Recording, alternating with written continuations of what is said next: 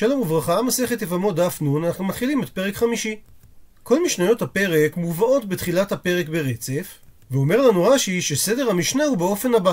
המשנה תביא את הסדר של יבם אחת ויבמה אחת תחילה, והיא תפרש דין גט וחליצה וביאה אחרי מאמר, אחר כך היא תפרש דין מאמר וביאה וחליצה אחרי הגט, אחר כך היא תפרש דין מאמר וגט וביאה שלאחר החליצה, ואחר כך היא תפרש את דין מאמר וגט וחליצה שאחר הביאה.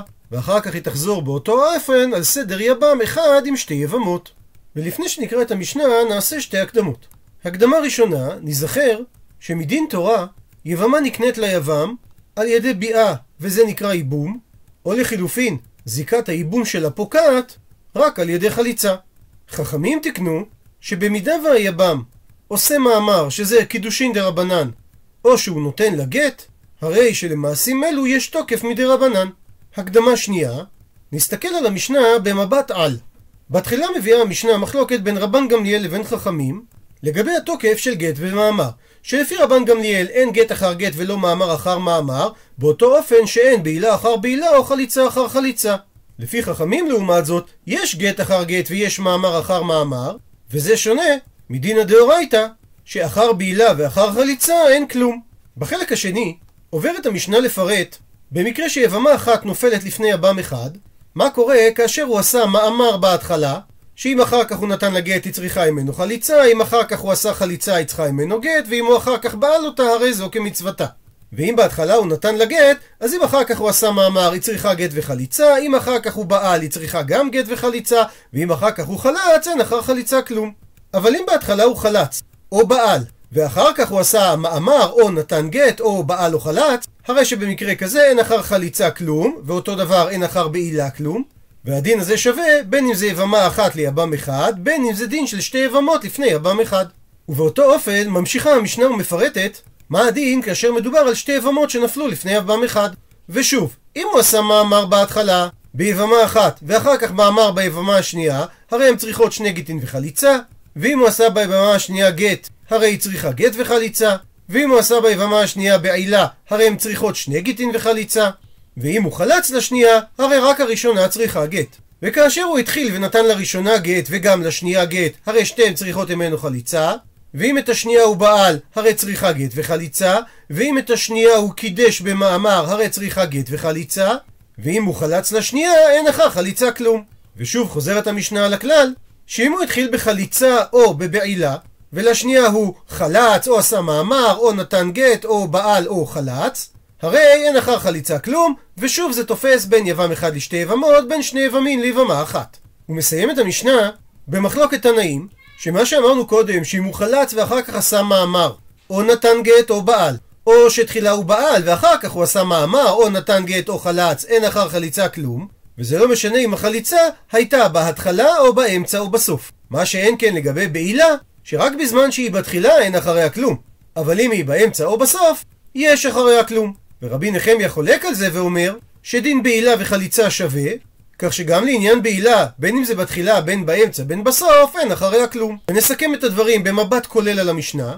בשלב הראשון המשנה מביאה מחלוקת בין רבן גמליאל וחכמים לעניין גט ומאמר. בשלב השני המשנה מפרטת את הדינים בין אם מדובר על יבמה אחת ויבם אחד, בין אם מדובר על שתי יבמות ויבם אחד, מה קורה כאשר מתחילים במאמר או כאשר מתחילים בגט. שזה שונה מאשר אם הוא התחיל בחליצה או בבעילה. ולבסוף מביאה המשנה מחלוקת לגבי המיקום של הבעילה בסדר הפעולות, האם דווקא כאשר היא בתחילה אין אחריה כלום, או כפי שאומר רבי נחמיה, שדין הבעילה שווה לדין החליצה, שלא משנה היכן היא נמצאת בסדר הפעולות, אין אחריה כלום. ואומרת המשנה, רבן גמליאל אומר, אין גט אחר גט, ולא מאמר אחר מאמר, ולא בעילה אחר בעילה, ולא חליצה אחר חליצה. הוא מסביר רש"י, כאשר שתי יבמות נופלות לפני יבם אחד, והן היו נשואות לאח אחד, ונתן היבם גט לזו וגט לזו, אז הוא לא אסור בקרובות השנייה, שהרי ממה נפשך? אם הגט הועיל לאישה הראשונה, הרי בזה פקעה הזיקה של שתי היבמות מהיבם, כך שהגט שהוא נתן לשנייה זה כאילו הוא נתן גט לנוכרית שאין בינה לבינו שום זיקה. ואם תאמר שאין כוח בנתינת הגט הראשון כדי לדחות את זיקת היבמה השנייה, אז ממילא גם בנתינת הגט ליבמה השנייה אין כוח להגדיר אותה כגרושתו, ולכן הוא לא אסור בקרובותיה. אותו עיקרון גם על שני יבמין כלפי יבמה אחת, ששניהם נתנו לה גט, אז מי שנתן אחרון, מותר בקרובותיה. וגם לעניין מאמר אחר מאמר. בין אם מדובר ביבם אחד לשתי יבמות, בין אם מדובר על שני יבמים ליבמה אחת, מי שנתן את המאמר האחרון, הרי הראשונה לא צריכה ממנו גט, והוא גם לא נאסר בקרובות השנייה. שאו שהמאמר מועיל לגמרי, והרי הוא פעל את פעולתו במאמר הראשון, ולכן למאמר השני אין שום תוקף, או שנאמר שלמאמר אין כוח, ולכן גם המאמר השני, בדיוק כמו המאמר הראשון, לא מועיל. ובזה הדין שווה גם לבעילה אחר בעילה, שאם היבם בא על יבמה אחת וחזר ובא הוא או אחד מאחיו על צרתה, הרי הביאה השנייה נחשבת ביאת זנות בעלמא, והוא לא נאסר בקרובותיה. ואותו עיקרון גם לגבי חליצה אחר חליצה. וחכמים לעומת זאת חולקים על רבן גמליאל ואומרים שיש גט אחר גט ויש מאמר אחר מאמר, מה שאין כן, אבל לא אחר בעילה ולא אחר חליצה, כלום. הוא מסביר רש"י שלפי חכמים, גט מועיל להפקיע קצת את זיקת הייבום, אבל הוא לא דוחה את זיקת הייבום לגמרי. ולכן יש תוקף גם לגט השני שניתן ליבמה, וממילא היא צריכה חליצה, ולכן היא נחשבת גרושתו ואסור בקרובותיה. בדיוק כמו היבמה הראשונה שקיבלה את הגט הראשון. ואותו עיקרון לגבי מאמר אחר מאמר לדעת חכמים, שקידושין דה רבנן יוצרים קניין חלקי של היבמה, ולכן זה לא מועיל להפקיע את הזיקה לחלוטין מצרותיה, ויהיה תוקף גם למאמר שיעשה בהם. מה שאין כן בעילה או חליצה, שמודים חכמים לרבן גמליאל, שפעולות אלה מועילות כדי להפקיע את הזיקה לגמרי. וכפי שהסברנו קודם, עוברת עכשיו המשנה לפרט מה הדין כאשר מדובר על יבם אחד ויבמה אחת, כאשר הוא התחיל ועשה במאמר או עשה בגט. הוא מפרט את המשנה כיצד. עשה מאמר ביבימתו, ונתן לה אחר כך גט שהפקיע את המאמר. אז הדין שהיא צריכה ממנו חליצה, כדי להפקיע את זיקת הייבום. ואם רצה לכנוס, לא יכנוס, דכיוון שהתחיל בגירושין על ידי נתינת הגט, הרי אסורה עליו בלאו שלא יבנה. ואם הוא עשה מאמר, ואחר כך עשה וחליצה, הדין במקרה כזה שצריכה ממנו גט. כי החליצה הפקיעה ממנה את זיקת הייבום, והיא צריכה גט כדי להפקיע את המאמר שהוא עשה בה. כי על ידי החליצה לא הופקעו הקידושים דה רבנן. ואם הוא עשה מאמר, ואחר כך בעל, הרי זו כמצוותה, שבכך הוא קיים מצוות ייבום. ועוברת עכשיו המשנה למקרים שבהם הוא נתן גט בהתחלה. מקרה ראשון, נתן גט ואחר כך עשה מאמר. הרי הדין שהיא צריכה גט וחליצה.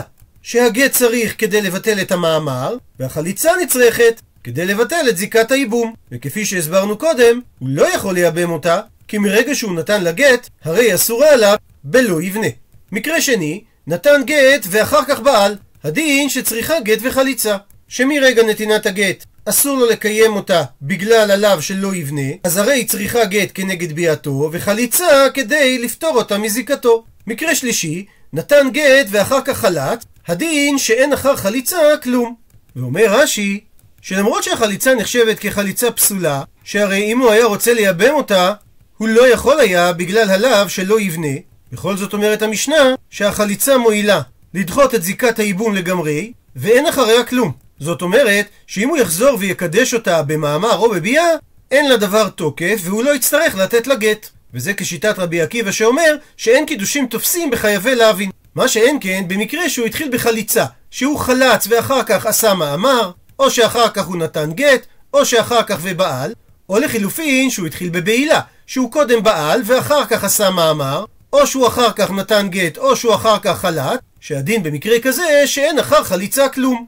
ולשון המשנה מתייחסת למקרה איתו היא התחילה, שהוא קודם חלץ, אבל בעצם יכלה המשנה לומר באופן זה שגם אין אחר ביאה כלום. הפכנו דף, ומסיים את המשנה את החלק הזה ואומרת שהדינים הללו נכונים בין אם זה אחת יבמה אחת ליבם אחד, בין אם זה ואחת שתי יבמות ליבם אחד. וממשיכה המשנה ומפרטת כיצד הדין בשתי יבמות ליבם אחד.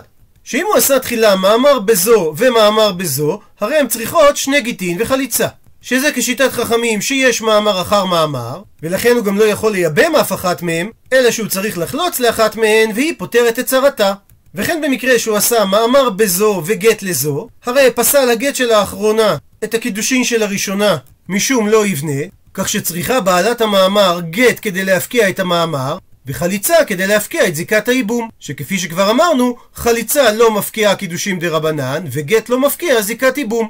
ומעיר תוספות שהגט צריך להינתן רק לבעלת המאמר, אבל החליצה יכולה להתבצע לכל אחת מהנשים, והסיבה שהמשנה לא נקטה לשון רבים של צריכות חליצה, זה אגב ששנתה המשנה צריכה גט בלשון יחיד, לכן היא אמרה גם לגבי חליצה לשון יחיד.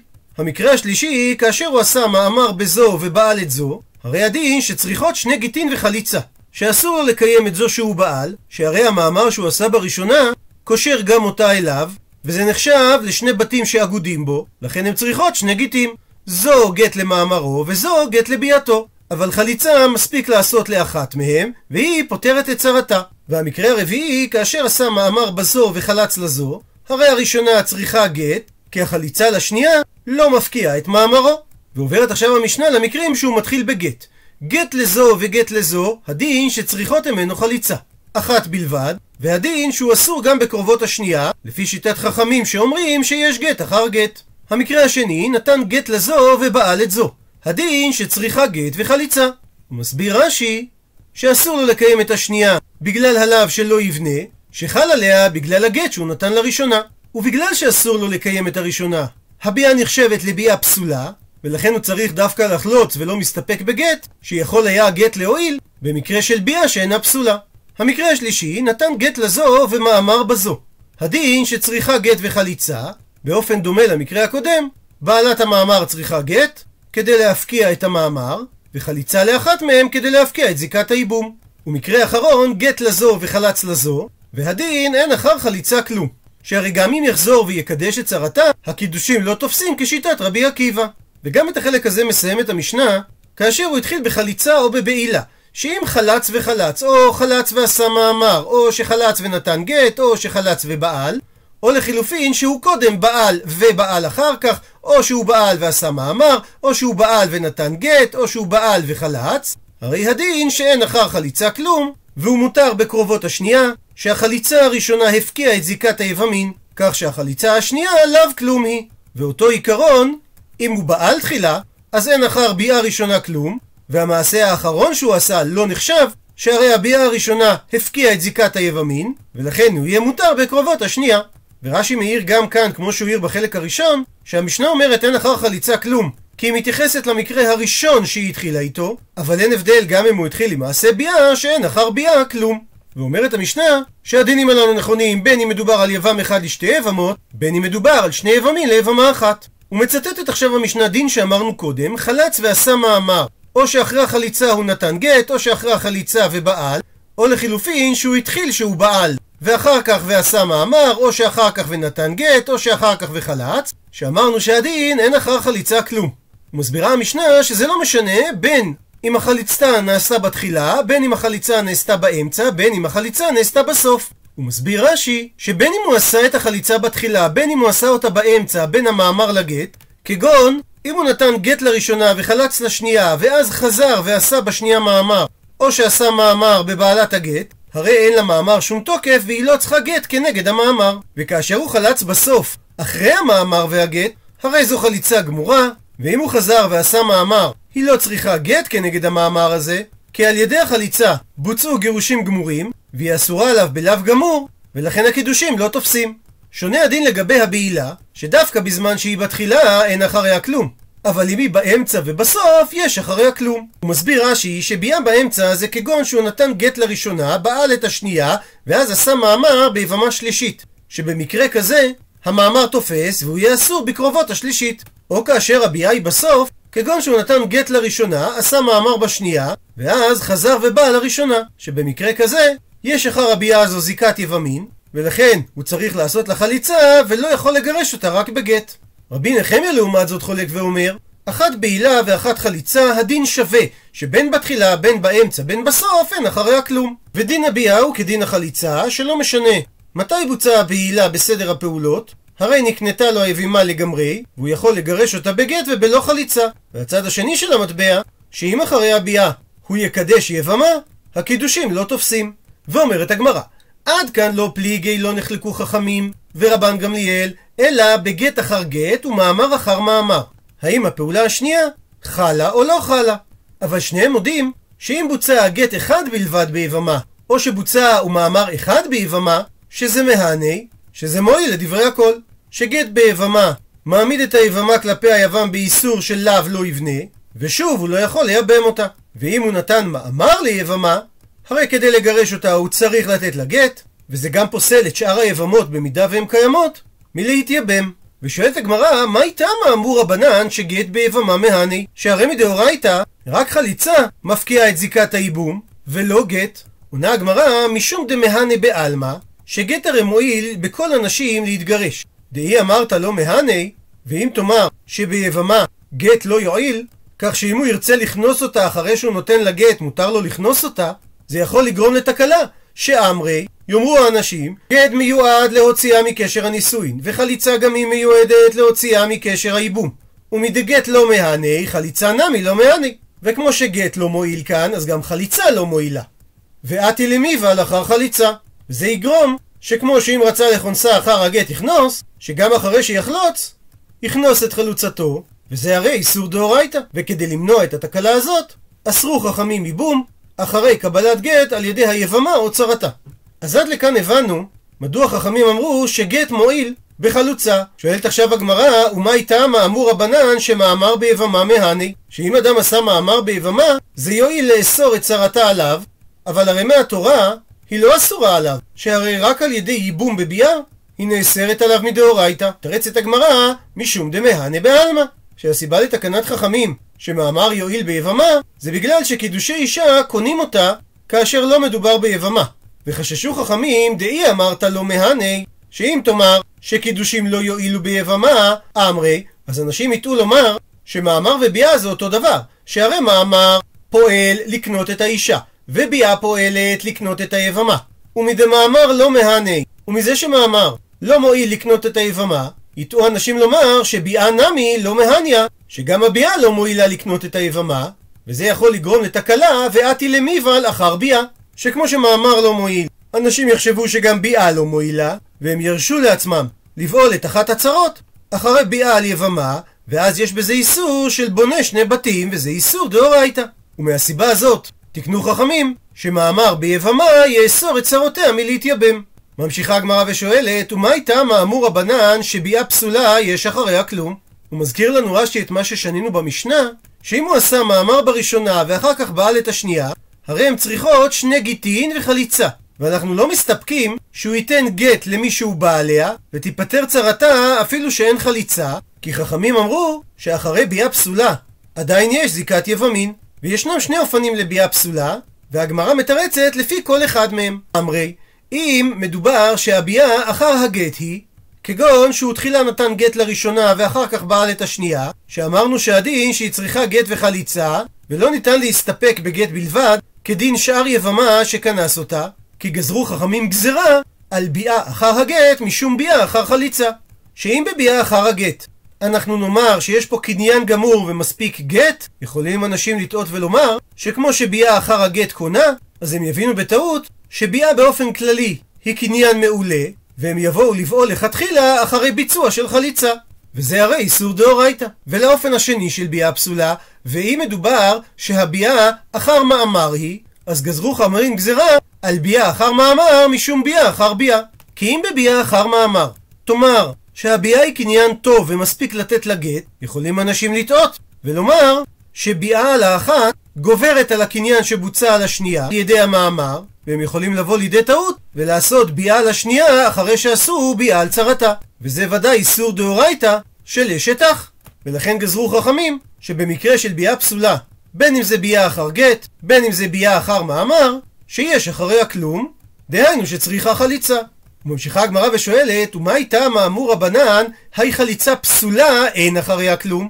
שאם אדם חלץ אחרי נתינת גט או אחרי ביצוע של מאמר, מדוע אמרו חכמים שאין אחריה כלום, שאם הוא יחזור ויעשה מאמר או ייתן גט ליבמה שלישית, זה לא פועל כלום. עונה הגמרא, אמרי, מהי לגזור?